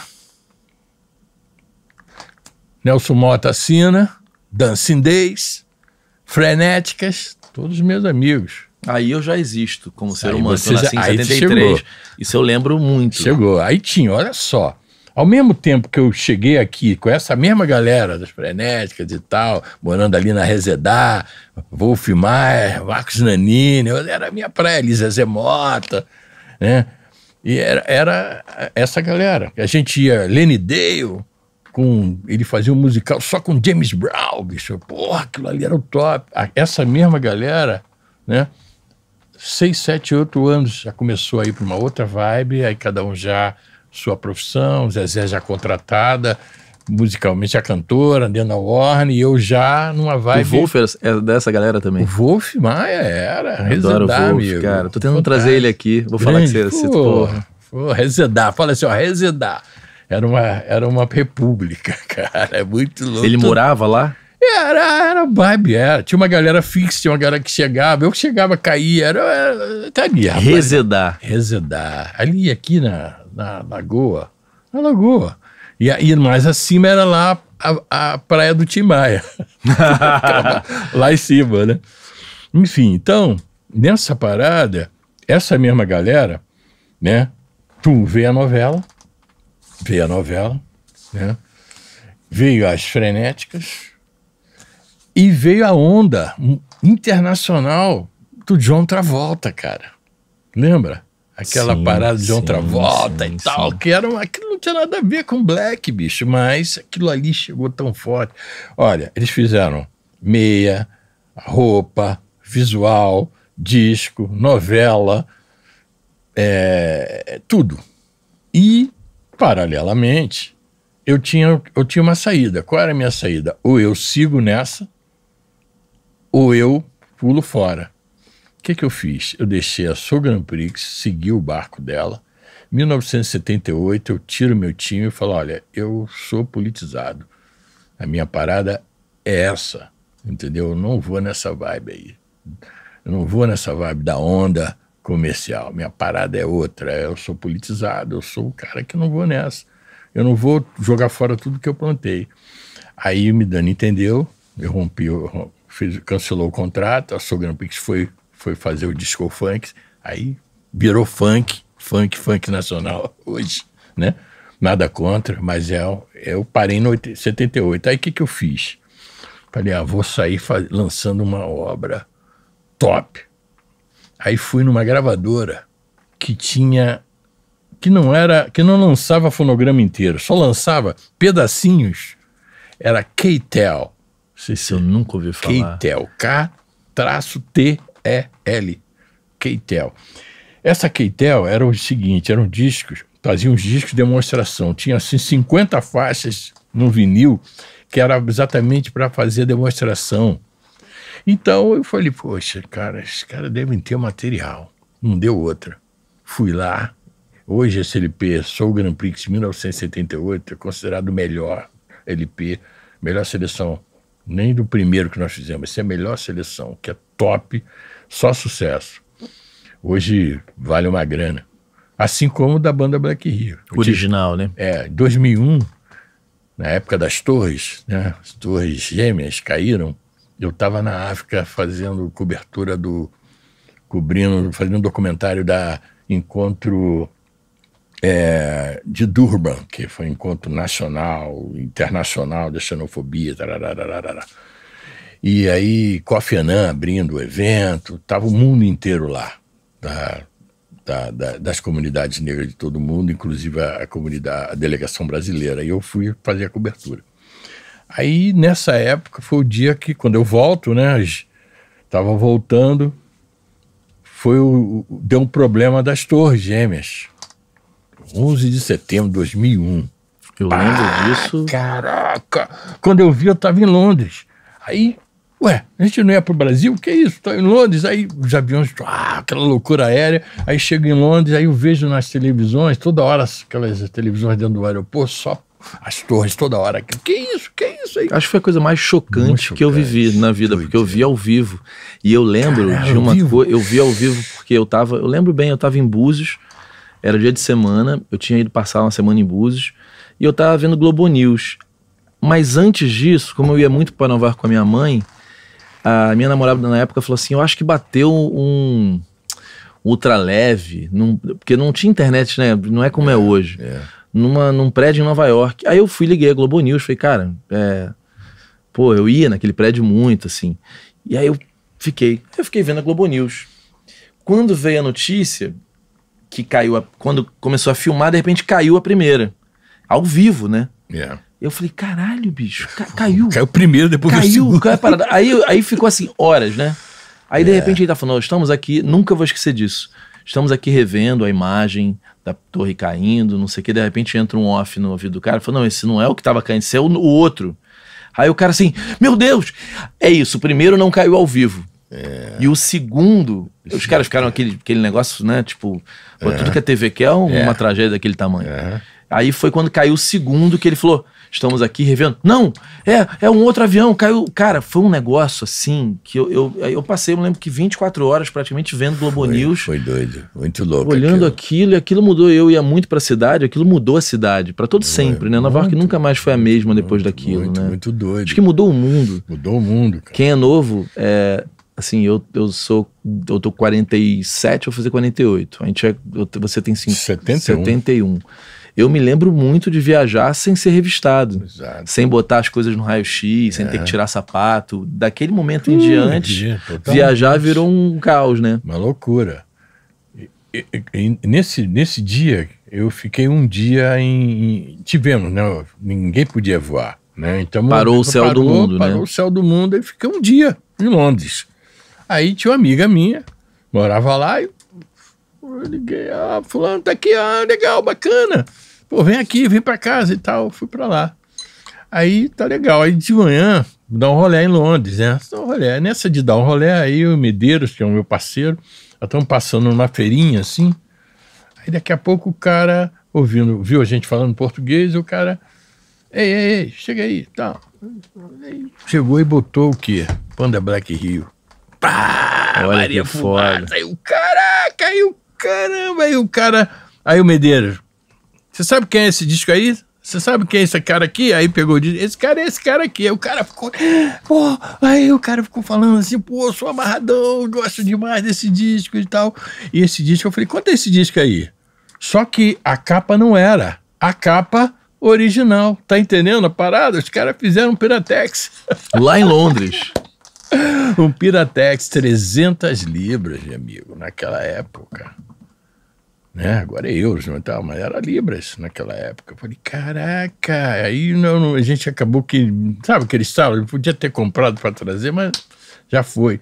Aí eu falei, cara, esse disco é muito foda. Aí eu falei, cara, bacana. Aí teve uma. Um, Aí teve um, um, uma outra, um outro lance também interessante, esse aqui eu vou contar, que vale a pena. Teve uma artista que já não estava entre a gente, mas era top de linha, que era contra o movimento Black Rio. Ela não questionava, chamada Eli Regina. Ela falou, Midani, eu não concordo com esse negócio, você imita. Ela naquela praia, eu não sabia qual era a onda. Aí o Midani, você precisa conhecer as pessoas, antes de você falar, e sei o quê. Então ela falou, então tá bom, convida eles para fazer uma palestra. Aí, aí o Midani falou, ó, quer ir São Paulo? Eu falei, eu vou fazer uma palestra no, na escola onde a Elis tem os filhos. Essa escola é uma escola especial, você pode ir lá e falar sobre o que é esse movimento Black Rio. Aí eu falei, legal, qual é a escola? A escola Pueridomus escola. Top. Nem sei se existe hoje, né? Pueridomus. Aí eu fui lá, legal. Aí chega lá e pá, pá, pá, pá, pá, pá, pá. E no final, cara, a Eli chegou, olha, eu tinha muito ódio de você. Porque eu achava que isso daí era uma imitação. Aí falou a visão dela, né? E tal, tal, tal, tal. Mas aí você me fez refletir uma outra história, um outro lado. Eu me, eu me senti vocês. Aí agora eu estou entendendo por que isso. Mas olha, aí ela falou assim: pena que não está dando mais para reverter. Já era olha o início só. da parada. Já tinha um esquema. Não dá para reverter. Aí foi quando eu saí do parada, e chutei o balde, fui embora. Aí saí Agora, só para entender é, essa linha do tempo. Porque uhum. você foi lá no World Trade Center, aí eu, eu já. É, o Edson foi 2011. Eu tenho déficit de atenção. É, é foi. Teve um, um, momento que você lançou essa coletânea na, na tal gravadora menor. Isso, que Você falou que é incrível. 78. Qual é o nome mesmo desse álbum? É, Soul Grand Prix 78. É um. É um, ele é um, tem um black no espelho, assim, a capa é um black, né? Black num espelho de um num, num, banheiro de um baile black, todo quebrado, como se fosse assim a mensagem: olha, é, vocês destruíram todo o meu cenário, mas eu tô aqui em pé. E lindo e bonito. Essa é a capa da parada. Oh, caralho. De quem é esse fonograma hoje? Isso é uma grande. Agora, recentemente, teve um amigo meu. Porque essas gravadoras pequenas ou acabaram ou foram compradas, pois né? É, pois é, esse é onde está isso. Por quê? Um advogado agora, tem um amigo meu, é amigo do advogado do Carlos da Fé, esse nos procurou, me procurou, o Amarradão também não sou e tal. Falou, Milão, falou, vem cá, como é que ficou essa história? Aí eu falei, ah, eu queria, eu queria. Aí eu falei assim, poxa, eu queria até fazer um relançamento dessas obras, porque fazem 45 anos do LP Sou Grand Prix, do primeiro, né? Eu queria relançar isso por uma maneira promocional, sei lá, comemorativa. Aí ele falou: Você tem contrato? Aí eu. Ih, contrato. Cadê o contrato? Você não, não sabe não onde está, né? Entendeu? Aí ele falou: Não, poxa, peraí. Aí a gente está tentando localizar esses contratos, entendeu? Para ver até que ponto a gente pode estar tá reeditando. Até porque isso aí continua a vender até hoje. Os da Warner estão na Warner até hoje, né? Nós solicitamos solicitamos a, a, a, oficialmente aos advogados da Warner, da, da Top Tape, né, para que a gente possa entender, saber. A gente só quer. Está no streaming isso ou não? Não sei. Se dizer hoje oficialmente, não sei. Eu só sei Se que entrar tá no, no Spotify me... ali, tá ali já ou não? Hum, é uma boa pergunta. Pô, pode ver Vamos tentar aqui, isso. Né? Bota aí, so, so tá... Grand Prix, bota ver o que, que tem aí se tem alguma coisa. Porque. vai ter uma guerra, dizem que vai ter uma grande guerra jurídica nos próximos anos em relação a esses fonogramas que, que não têm autorização para ser usado em novo formato. E hum. na época eu lembro que a gente assinava algo tipo a qualquer formato que venha, né, que venha a existir. Exato. Mas já está sendo questionado para caramba isso, porque, pelo amor de Deus, né? Pô, são... Nós somos da época do vinil e da fita cassete. Porra, de lá para cá. É muita evolução. coisa, né? Esses contratos não previam isso, não. entendeu? Com certeza. Então, é, eu não sei, eu Vamos não sei. Se, sei que no mercado, no mercado tem, se você procurar. No mercado paralelo, paralelo tem no eBay, tem, tem tudo, tem, né? Tem, tem. Tem no YouTube? Sou Sou Grande Prix. Junto? Não, separado. Sou Grand. Grand. 1976. É, esse foi o primeiro. Soul Grand Prix, não, tem aqui. Maneiro. Spotify? É esse aqui não, né? Exatamente, esse aí é o primeiro. Tá aí. Tá aí. Alguém tá, alguém tá faturando aí. Tá vendo? Ele tá falando. Aí. Essa seleção aí foi aquele material que eu te falei. Isso aí é Mas os fonogramas originais eram de quem? da gravadora. A gravadora representava esse fonograma, no caso aí da Top Tape. Vamos Entendeu? ver aqui. Então, cada uma, eles tinham lá, ah, essa daqui é do selo tal de Londres, esse aqui é do selo tal, de, entendeu? De Nova York, esse aqui é Filadélfia. Então, eles iam buscando esse material, pedir autorização. Cara, a fonte o- original é a Island, né? Mercury. É, Mercury. Mercury. Então, ele, ele- Island Mercury. E aí tem que ver quem é que é o dono teoricamente da tá- coletânea, né? deveria estar ganhando até hoje, não é isso? Os É, tem que ver com advogado, né? Na época, essa época a música era boa pra caralho, né? É, harmonia, né? Harmonia total, É, pulsação, bacana. Agora, a tecnologia hoje é outra, né? Em Você não pensa em voltar a criar esses fonogramas, não? Olha, eu tenho. é, eu acho o seguinte, do ponto de vista musical, né? Puxa, ponto de vista musical, é, hoje, vamos lá. Hoje o funk, né? É uma realidade, já saiu da nossa praia, já está em praias, né? Igual a capoeira, né? Capoeira já está em mundo todo. O funk, você encontra funk de tudo quanto é jeito, né? Por aí. Então, é, o que eu acho que falta e que vai ser difícil voltar é a harmonia musical. Entendeu? Eu sou da praia da harmonia. E hoje a galera tá no sample. Você monta com três acordes, você monta uma batida. Vai no. Vai ali no looping e você montou. Mas será que a gente não tem sempre uma volta, assim, da coisa mais orgânica? Tem. Porque tem uns artistas negros americanos que estão médio grande lá, né? que Sim, voltaram é- com essa que é o Soul, galera Exatamente, do do Neo Soul, que é Soul. uma- e com uma outra pegada, Já entendeu? tem uma galera grande no New Soul, né? É, tem, tem, tem. Você vê uma coisa interessante, né?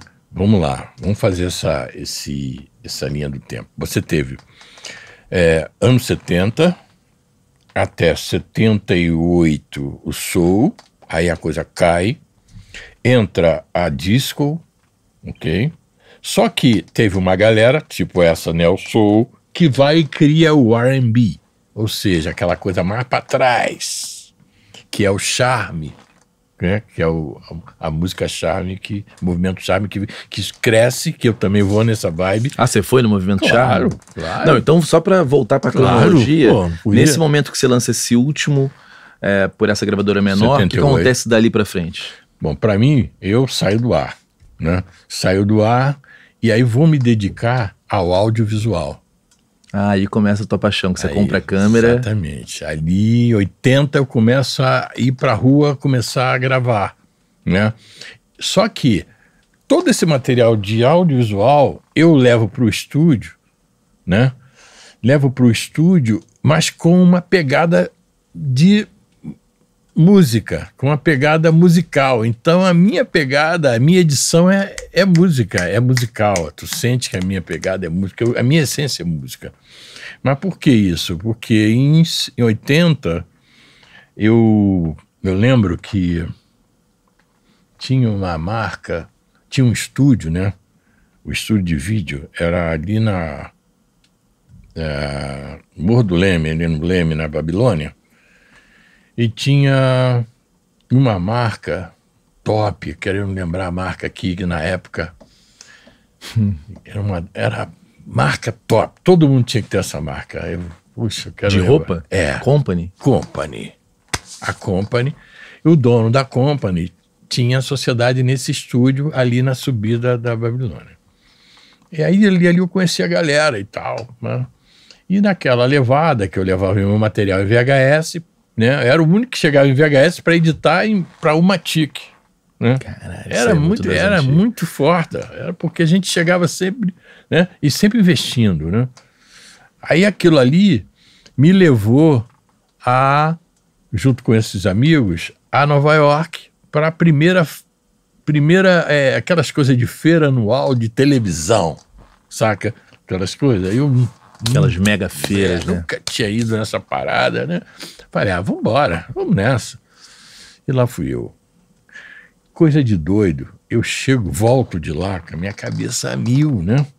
E com duas malas cheias de material de vídeo. Microfone, sem fio, era, era talk, tudo. Aí monto, junto com esse meu parceiro aí, tá cor da pele. Entendeu? Só que ela não estava ainda. É, é, ela, a cor da pele nascia, mas não estava ainda legalizada, formalizada. Mas já tinha estrutura de, de produtora. Paralelo tinha um outro grupo chamado Enug Barijô, que é de, da Heinz Adalt, que hoje está na Alemanha, e Vicky Birbeck, que é uma inglesa que está no Brasil há 40 anos, que é minha parceira hoje.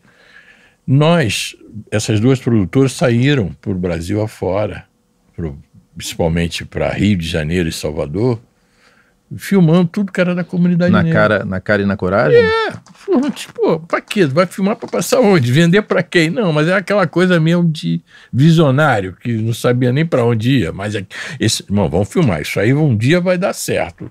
E foi assim. Aí você tinha VHS, uma fita de VHS, duas horas. Tinha hora que não tinha dinheiro, aí você tinha que apagar alguma coisa do IABS. Olha, apaga aí, pô, não, mas isso aqui não, não, mas peraí, vai ter um pedacinho dessa fita. Aí fazia aqueles bichozinhos. E aquilo ali foi juntando o material. Né? Aí você tem assim o, o primeiro registro, 1980, foi o primeiro registro, foi a campanha, campanha do Abdias Nascimento, senador Abdias do Nascimento, né, grande personalidade do movimento negro, ele candidato a deputado federal. Aí a gente acompanhou ele. Pá, no grupo, é, grupo foi um grupo do grupo de frevo Paz Dourada. Ele foi lá fazer campanha, nós fomos lá registrar esse, esse grupo foi lá. Isso hoje é parte do nosso acervo. Então o nosso acervo nasce em 1980, né? É, o, e chega em 2009 com duas mil horas de material em VHS. Né?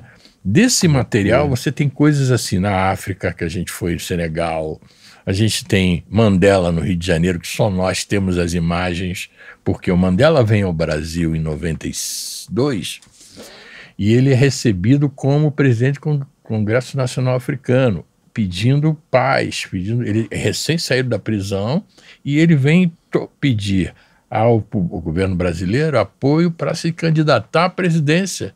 Tem um apoio para a candidatura. Olha só, isso em 92. Conclusão: Mandela veio e foi recebido por 50 mil pessoas no Sambódromo. Só nós filmamos, não tinha nenhuma imprensa tradicional, para você ver como é que era a história. Nenhuma, Mano, nenhuma, nenhuma. Vou te dizer e garanto isso, vou te explicar. O que, que aconteceu? Nós filmamos esse registro, está inclusive no Kutne, né? ele no Brasil, e foi recebido, claro, pelo PDT, foi um Brizola, né? recebido pelo Marcelo Alencar, na época, governador, e toda a comunidade negra, Martim da Vila, Alcione, né? teve passagens incríveis. Eu, por exemplo, a minha função era, era convencer alguns artistas a, a tocar o show começava duas da tarde e ele chegaria às sete. E acabaria às oito, dez, por aí. Aí tinha alguns artistas que abriam show e tal, e tinha aqueles tops que queriam, precisavam tocar. E a minha função era quem que eu tinha que levar? Quem? Tim Maia. Ah, maravilhoso. Aí, fala, piloto, pô, ele vai lá que ele gosta de você, pô, ele gosta de você, ele vai, ele vai vir e tal. Aí eu cheguei, eu falei, tá legal, vou lá. Tá bom, tá bom. Aí tá legal.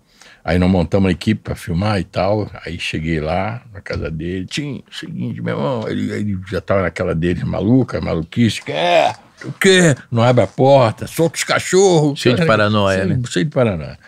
Aí eu falei: olha, meu irmão, é o seguinte, a real é o seguinte: tá chegando o homem que nós somos apaixonados. Ele, precisamos de você lá cantando para ele. Quer? Falei, ó, é Nelson Mandela. Pô! meu, Mandela, tu tá de sacanagem comigo? Não, tô, Mandela, é legal. Ó, Cione topou, né? Vários artistas toparam. Tá legal? Você chega junto? Aí ele, pô, claro, Mandela, Mandela, tô dentro, não sei o quê, bababá. Aí, meu amigo, ele foi. E careta. Você já viu? Nunca vi o Tim tão compenetrado para cantar pro Mandela. Levou a sério, Levou né? a sério, meu irmão. Só que ele se apresentou antes da chegada do Mandela. Né? Infelizmente, ele cantou, sei lá, eram quatro e meia, cinco horas, porque teve um, um, um, um fato, aconteceu um fato. Ah, eu estou querendo lembrar, vocês me perdoem, a, a memória vai, vai, vai, vai ficando difícil. Mas teve um artista, um artista que cantou, em vez dele cantar uma, ele cantou três, e o Tim ficou pé da vida. e queria matar ele. Ah, eu quero. Quero lembrar esse cantor, pianista. Ivan Lins, não, né? Não, não, não, não, não. Putz, cara, tem que lembrar. Negro ou branco? Não, eu, eu não. Guilherme Arantes? Não, não, é mais ou menos igual a ele, assim, peraí. Ai, caramba, quase que veio. Tudo. Eduardo Sec? Não, não, não, não. não. É o que eu tô pensando os pianistas, né? É. Marcos Vale? Não, não, não. Quero ver se a música é. Se o senhor lembra a música dele. Ah, Filó. Puxa vida. Mas vai chegar até o final. Me cobra aí, que, vai, que vale a pena. Você vai imediatamente identificar a figura. Eu lembro disso. E olha, o, e, inclusive nessa, nessa vibe, o Tim, ele se portou de uma maneira, sabe, fantástico. Agora, acabou a parada, ele pira, né, bicho? Ele pira porque ficou pé da vida. Eu nunca vi o Tim Maia na minha frente ele, na minha vida. Porque ele não ia conseguir ficar. Imagina o Tim esperar o Mandela até as sete da noite. O que, que ia Pô, ser aquele chegou, camarim? Quando chegou o Mandela. Caraca, ele já tava já high total. Não, ele foi embora, ele foi embora, ele foi embora. Queria muito doido, cara. Entendeu? Então tinha uns caras que ele gostava de. de, de, de ele tinha uma parada, aí, ó, ele, ele tinha uma parada comigo né, nessa parada de, de Dom, de Black e tal, ele tinha uma parada comigo. E a, eu e da fé. Ele curtiu da fé pra caramba. Então ele ouvia muito Carlos da Fé, né? E ele me curtia pra caramba. Nesse... Vem cá, esse evento cheio de artista não teve a, a não, grande imprensa? Não. Por que que eu digo isso? E que como que, que ele conseguiu esconder uma história dessa? Sim, mas porque naquele momento Mandela, Mandela era uma liderança da África do Sul que estava presa lá no apartheid né? Ele é, ele é liberto, vem para o mundo pedir for, se fortalecer para se candidatar. O que, que aconteceu quando o Mandela, depois que o Mandela, né, vira o presidente né, da África do Sul, é o grande referência mundial, e ele vem a falecer. Quando ele vem falecer, essas grandes personalidades, o que, que acontece? Até o enterro, você tem ali né, um hiato e a imprensa ficar né, replicando ali as histórias, né? O que, que aconteceu? As grandes redes de televisão pediram imagem de quem? Nossa, porque não tinha imagens do Mandela no Brasil. Aí faz uma negociação, né? Não, tranquilo, a gente cedeu e tal, desde que tenha nossos créditos, e foi assim. A única que não pediu foi a Globo, mas as demais não teve jeito. Não tem, porque não tinha material, entendeu? E nesse momento, lá em 90 quando 92, quando ele esteve aqui no Brasil, a Globo também não, não veio. Por quê? Porque era, tinha aquela visão política. Ah, isso aí é do PDT, é um partido. Não era, porque a relação existia o seguinte: o PDT, naquele momento, foi o primeiro a criar uma secretaria de defesa da promoção dos negros, chamado CDPROM. Então, todas as lideranças negras foram para ali. Isso pra... Brizola, né? Isso Brizola, porque eles criaram as políticas públicas para a comunidade negra. Foi o primeiro a criar isso. Então, automaticamente, a comunidade negra né, esteve presente. E a população num todo. Mas aí tinha aquela coisa política, né? Então, daí, não, não vamos apoiar o Mandela porque está apoiando o Brizola. E isso daí não se registrou e mais nós estávamos lá com as nossas câmeras. Então, esse material, né, de 1980, quando eu começo a, essa, a registrar todo esse material, tudo que você imaginar, tudo que você imaginar de, eh, de, de, de conteúdo a gente dispõe, só que isso tudo em VHS. Aí chegou em 2009, né? 2009 as fitas já começam a criar aquele mofo. Como que guarda isso? Porque ah, é, é, é, complexo, né? Manter. É, eu acho que o meu espírito de aquela coisa meio de toque, tem meio toque, já guardava todas as fitas, já guardava os áudiozinhos, tinha tudo, os VHS, eu já tinha, lá, lá atrás eu já gravava, guardava todos os, os, é, mini, os cassetezinhos, né? Gravava e tal. E aquilo ali a gente trouxe também para o audiovisual. Então tinha os VHS tudo registrado, tudo guardadinho e tal. Numa temperatura. Não, que temperatura? Não tinha essa. tinha, era qualquer nota. E se Deus quiser, vamos que vamos. Aí, conclusão. Dessas duas mil horas, você tira, você perde 40%. Naquele momento, perdemos 40% de imagem. Só que hoje, a memória contemporânea do movimento negro nos últimos 40 anos está exatamente nesse acervo que nós administramos hoje. De todas essa, de tudo que se discute hoje em relação à questão de, de gênero. Exatamente, é considerado o maior acervo da América Latina entendeu? De conteúdo. Então, o que, que acontece? Isso daí é, torna-se uma referência para quem estuda, para quem quer adquirir o conhecimento. Eu não tive referência na minha, na minha fase de jovem, né, de estudante.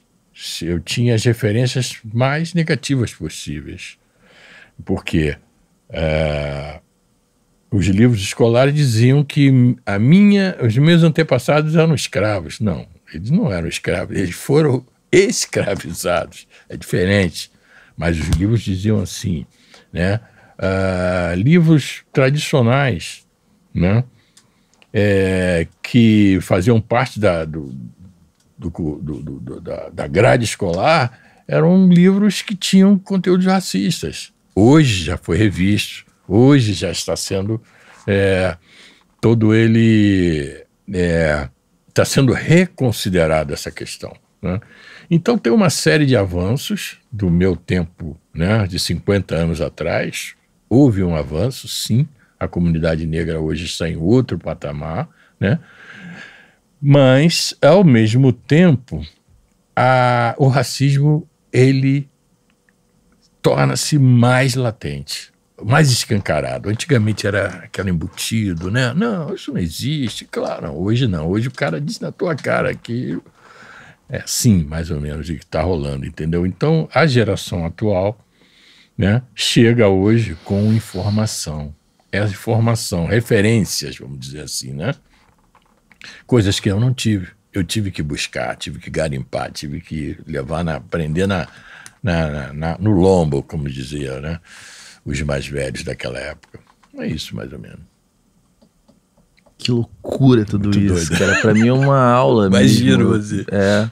Não, eu acho que uma aula importante. Todo mundo deveria é, ter acesso a essas informações, sabe? Acesso a esse acervo. É. Isso, isso. A gente agora está querendo disponibilizar, né? Hoje nós temos o quê, né? Fala do teu canal um pouco, porque é, é o, é o agora, né? É o agora. Então o que, que é agora? Vamos falar de. Na verdade, eu estou voltando no tempo. Quando eu digo voltar no tempo, é o seguinte: hoje, com a internet, com o advento da internet, né, o que, que aconteceu? Ah, democraticamente, você se expõe às suas ideias. Democraticamente. Né? A internet tem isso, é, demo, é democrático. Tem tudo lá. Né? Ótimo. Então você tinha os canais, né, vamos dizer, os players, grandes players, dominando a comunicação, televisão e rádio. Com o advento da internet, isso. Disrupção total. Acabou. Total. E eles estão tendo que rever tudo isso. Por quê? Uh, e com a questão da tecnologia, os smarts, né? O smartphone proporciona o seguinte: eu não tenho que parar mais na frente da TV para ver o Jornal Nacional. E não tem o que na África para aprender sobre a cultura sobre deles. a cultura deles. Exatamente. Eu, Isso é maravilhoso, né? Acesso aqui agora. Eu aqui, eu ver se está soltando o seu Grand Prix aí. Pegou teu smartphone, foi lá no Spotify, está aqui, ó. É outra parada, né? Então, isso daí é, é uma... É o hoje. É o hoje. Então, para eu estar atualizado do ponto de vista do entendimento da questão racial e da questão do negócio, eu tenho que acompanhar o fluxo e estar à frente desse fluxo. Né? Então, hoje, quais são, o que está acontecendo? A profusão dos canais. Né? Os canais, consequentemente, a profusão de conteúdo. Então, os nichos, hoje é o nicho do nicho. Os Sim. nichos, né?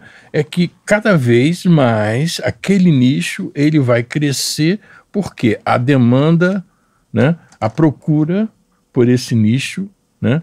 Ela é super interessante. Beleza. Então, antigamente você tinha a novela das oito. Hoje você tem as séries, episódios de tudo quanto é tudo quanto é, é muita informação. Muita né? informação. Então, o que, que acontece? Nesse bolo, e é onde fica a cultura negra? A cultura negra nacional tem como referência a Cultine.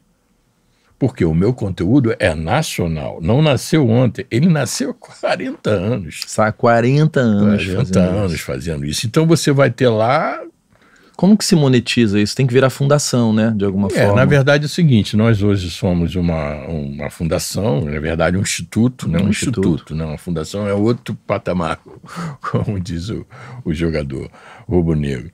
A, a fundação é uma associação, né? E essa associação sem fim lucrativo, mas você tem que ter o, a, a veia, o outro lado do negócio. Por quê? Porque existe hoje o um mercado. Quando eu digo mercado, eu digo o seguinte: os canais negros. Quais são os canais negros hoje? Todos eles players estrangeiros, na mão das grandes corporações. Viacom, né? leia-se é, MTV, leia-se Porta dos Fundos, leia-se BT, por aí vai. Né? Essa é a praia. Então os caras têm os conteúdos tops mas a, o conteúdo deles é gringo, não é o nacional. Então nós acreditamos que o nosso, mesmo que ele não tenha a qualidade técnica, né, né, de uma produção atual, mas o histórico ali, o histórico, o que está ali garantido enquanto informação é, é, é ouro, é ouro, né?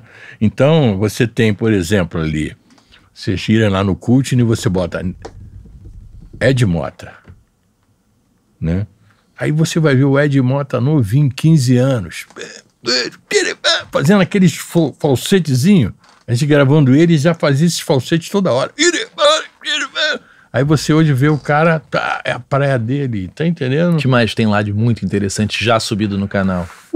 Porque pelo que eu li e depois hum. você me falou aqui em off, é que esse processo de digitalização é caro e não está tudo no YouTube ainda, né? Não, não. Você tem o seguinte, hoje nós temos 3 mil títulos no YouTube. 3 mil? 3 mil. 3 mil títulos. E aí lançamos agora a plataforma streaming, tá? Lançamos 450 títulos e diariamente nós disponibilizamos os episódios. Então tem lá dividido cultura, saúde, cidadania, esporte, tudo separado. Que legal, tá? cara. E essa, essa plataforma é grátis, isso é free. A qual é o modelo de negócio? Só, só nos resta a publicidade e, a, e, e as assinaturas, né? Só que o Brasil não tem essa cultura da assinatura, tá entendendo? Não tem. Pagar, eu digo pagar, né?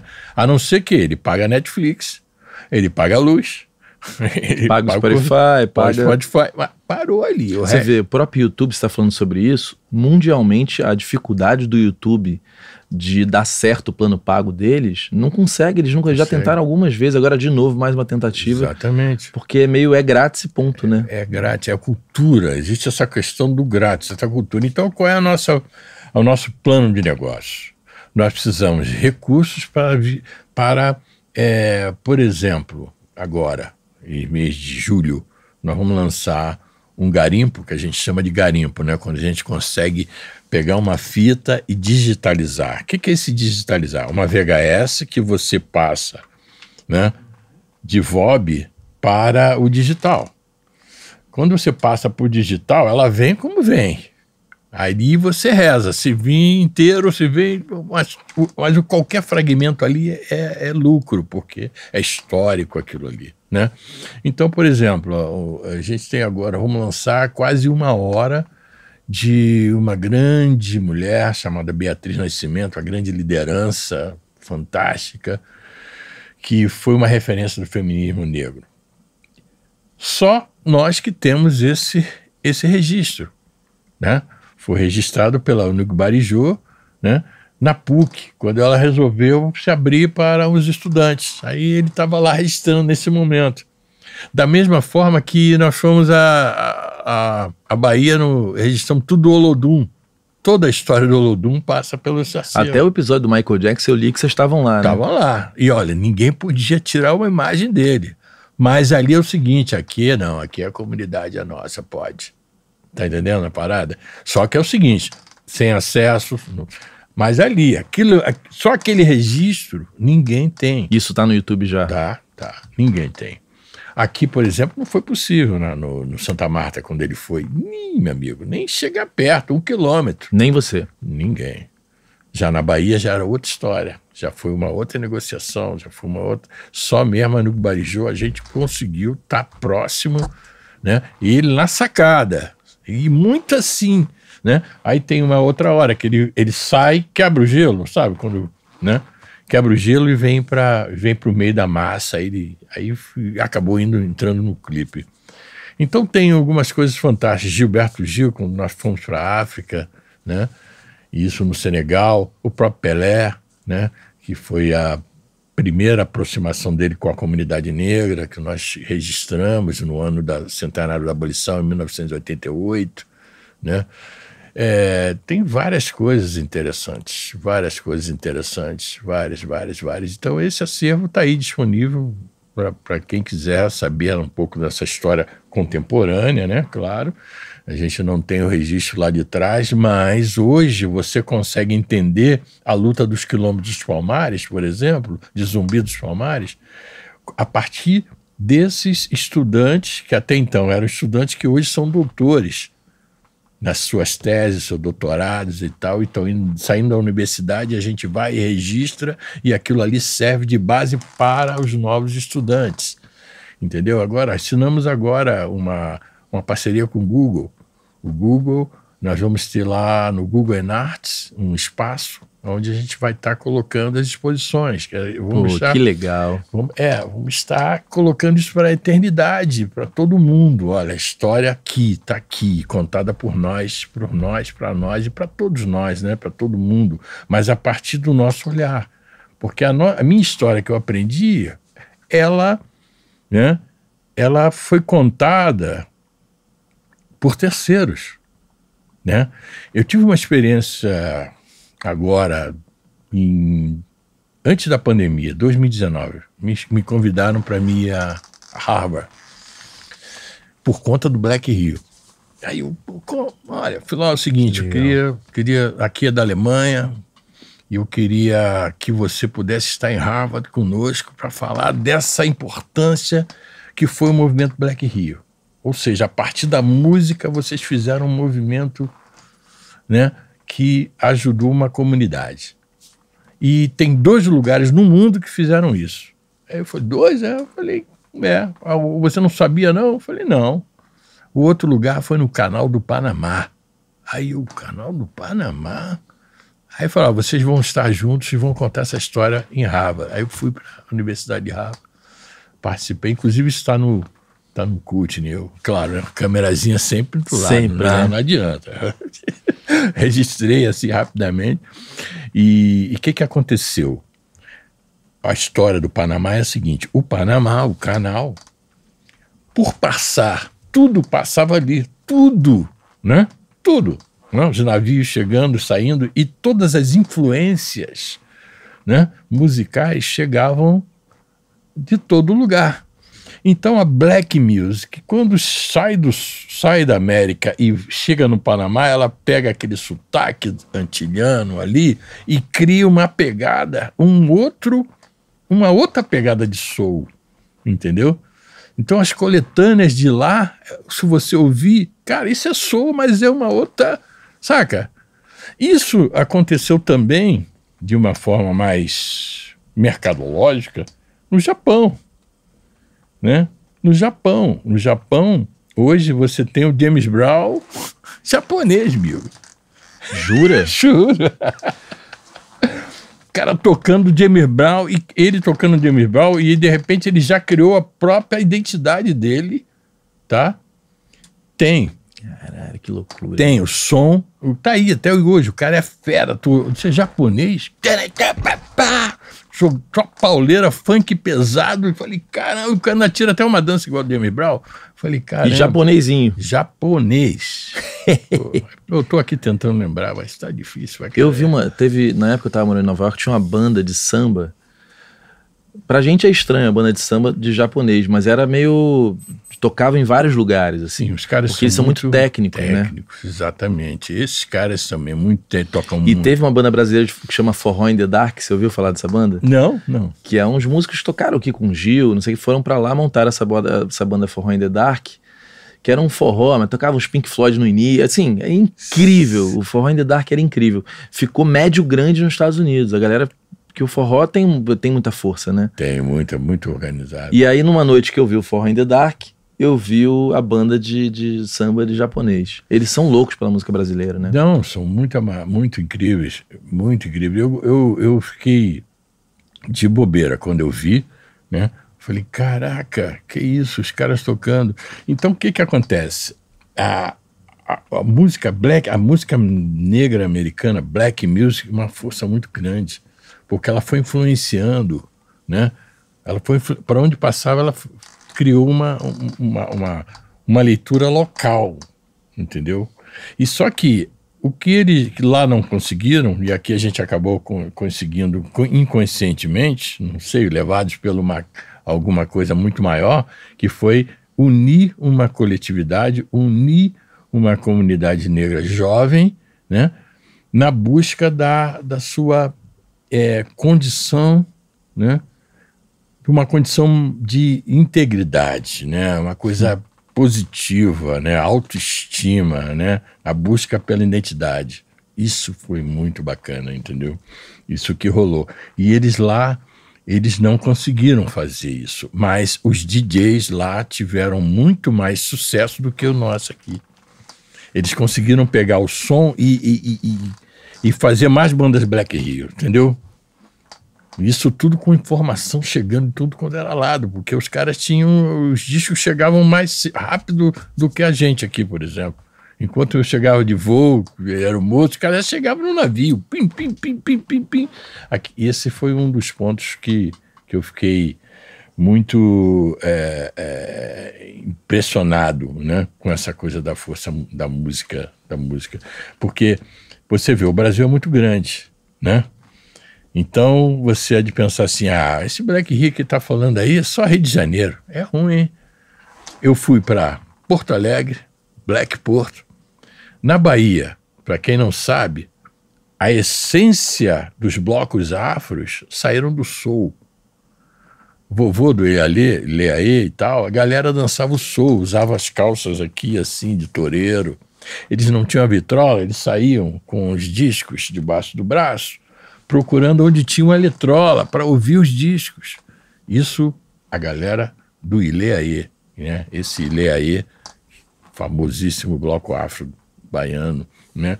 E isso chegou. Como chegou também forte no Maranhão o reggae. É lá é impressionante, né? Entendeu? Muito doido. Cheguei no reggae, cheguei no Maranhão, falei, caramba, os caras estão dançando música lenta, música lenta, né? No reggae. Aí eu falei, caramba, aqui é tudo reggae. E foi ali, muitos anos depois, o Ney Lopes, né, meu parceiro, ele falou, falou, ó, aí eu precisei levar 30 anos para entender o que, que era o Black Rio quando eu cheguei lá no Maranhão. Que aí eu vi aquelas eletrolas, aqueles radiolas, né? tocando aquilo tudo, aquele mix, aquela coisa toda. Aí eu entendi né, o que, que vocês estavam querendo fazer lá atrás, que eu fui contra naquele momento. O próprio Martim falou isso também para mim. Né? Falei que, ah, que bacana. Mas é, é isso aí. Essa é, é a nossa, nossa história. Porra, obrigado sem palavras pela aula, por, por eu estar aqui atento a ti, porque também nesse mundo digital a gente não tem mais o hábito de ficar tão atento a alguém falando pra Pô, gente, legal, né? que bom. Então eu estar te escutando aqui foi um privilégio, Pô, eu fico feliz. Viu? De verdade. Cara, sem, sem, até pela continuação das amizades, das amizades da vida, né? Uhum. Você falou aí do meu pai, o Ayrton, pessoas que eu conheço desde criança, que você precisar da gente aqui, Obrigado, irmão. de verdade, Obrigado. viu? Eu amo, amo, amo seu pai. A gente teve muitas histórias, muitas histórias, irmão. E foi só aprendizado. Muito obrigado. Obrigado, parabéns, obrigado, parabéns obrigado mesmo. Tá? Parabéns. Gente, foi assim, juro, uma aula pra mim estar aqui, privilégio. Então a gente se vê no próximo vídeo, viu? Valeu.